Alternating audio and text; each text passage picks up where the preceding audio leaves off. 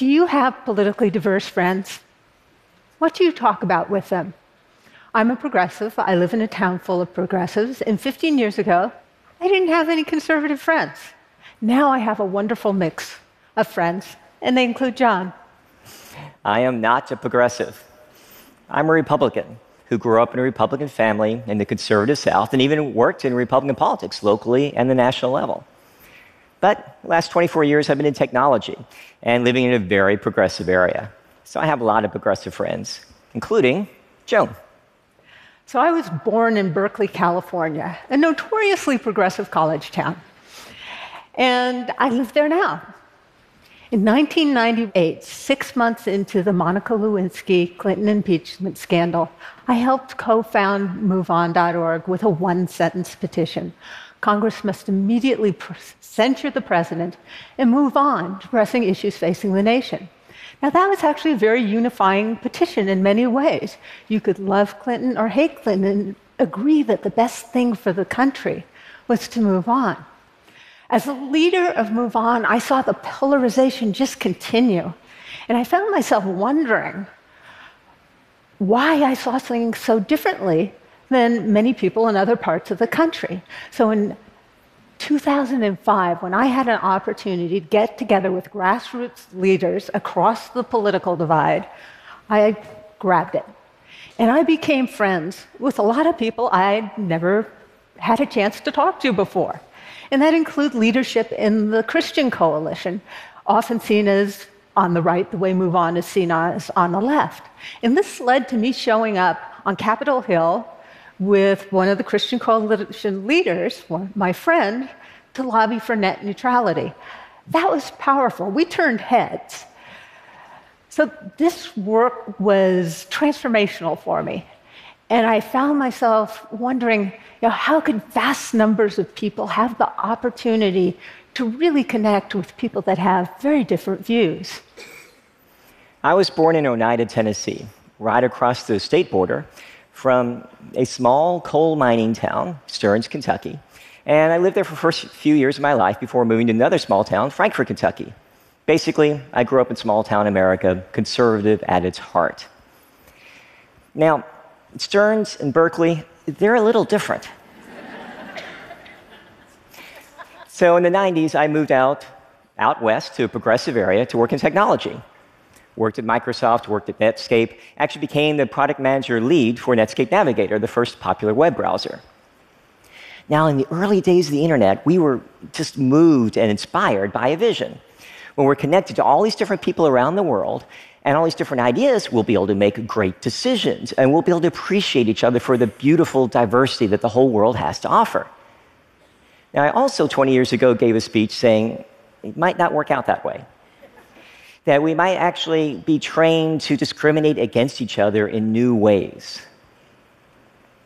So, what happened? It's not like we just woke up one day and decided to hate each other more.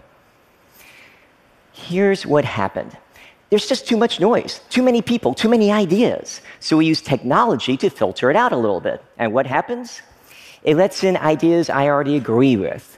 It lets in the popular ideas. It lets in people just like me who think just like me. That sounds kind of good, right? Well, not necessarily. Because two very scary things happen when we have such narrow worldviews. First, we become more extreme in our beliefs. Second, we become less tolerant of anybody who's different than we are. Does this sound familiar? Does this sound like modern America, the modern world? Well, the good news is that technology is changing, and it could change for the better. And that's, in fact, why I started allsides.com to create technologies and services to free us from these filter bubbles. The very first thing we did was create technology that identifies bias, so we could show different perspectives side by side to free us from the, filter bubbles of news media. And then I met Joan. So I met John outside of Washington, D.C., with a idealistic group of cross partisans, bridge builders, and we wanted to reweave the fabric of our communities. We believe that our differences can be a strength, that our values can be complementary, and that we have to overcome the fight so that we can honor everyone's values and not lose any of our own. I went for this wonderful walk with John where I started learning about the work he was doing to pierce the filter bubble. It was powerful, it's brilliant. You know, living in separate narratives is not good.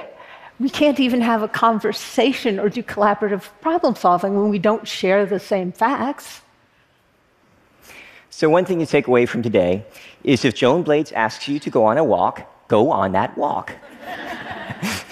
It changed things. It really changed the way I was thinking about things. To free ourselves from the filter bubbles, we can't just think about information filter bubbles, but also relationship and social filter bubbles. You see, we human beings, we're not nearly as smart as we think we are.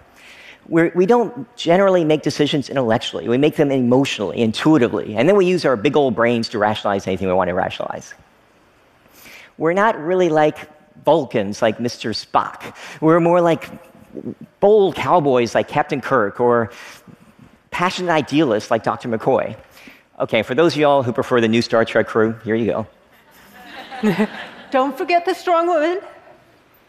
Come on, strong, strong women. women. All okay. Right. All right.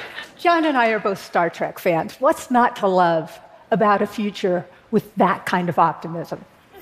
And having a good future in mind is a big deal, very important. And understanding what the problem is is very important, but we have to do something. So, what do we do? It's actually not that hard. We have to add diversity to our lives, not just information, but relationship diversity. And by diversity, I mean big D diversity, not just racial and gender, which are very important, but also diversity of age, like young and old, rural and urban, liberal and conservative.